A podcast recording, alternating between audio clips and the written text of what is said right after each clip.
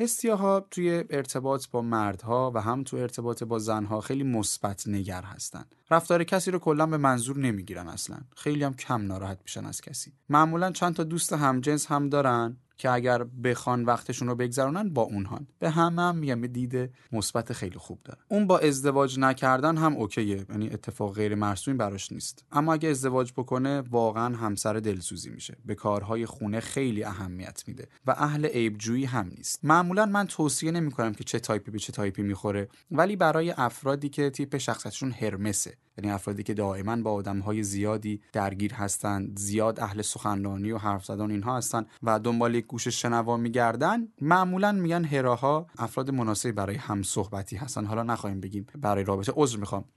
هستیاها حالا نخواهیم بگیم برای رابطه یا هر چیزی که اون به خود فرد بستگی داره ولی برای هرمس یک هستیا فرد مناسبیه که پیشش حرفاش رو بزنه بدون اینکه قضاوت بشه یک نفر صحبتاش رو بخواد گوش بده و تا حدی هم درکش بکنه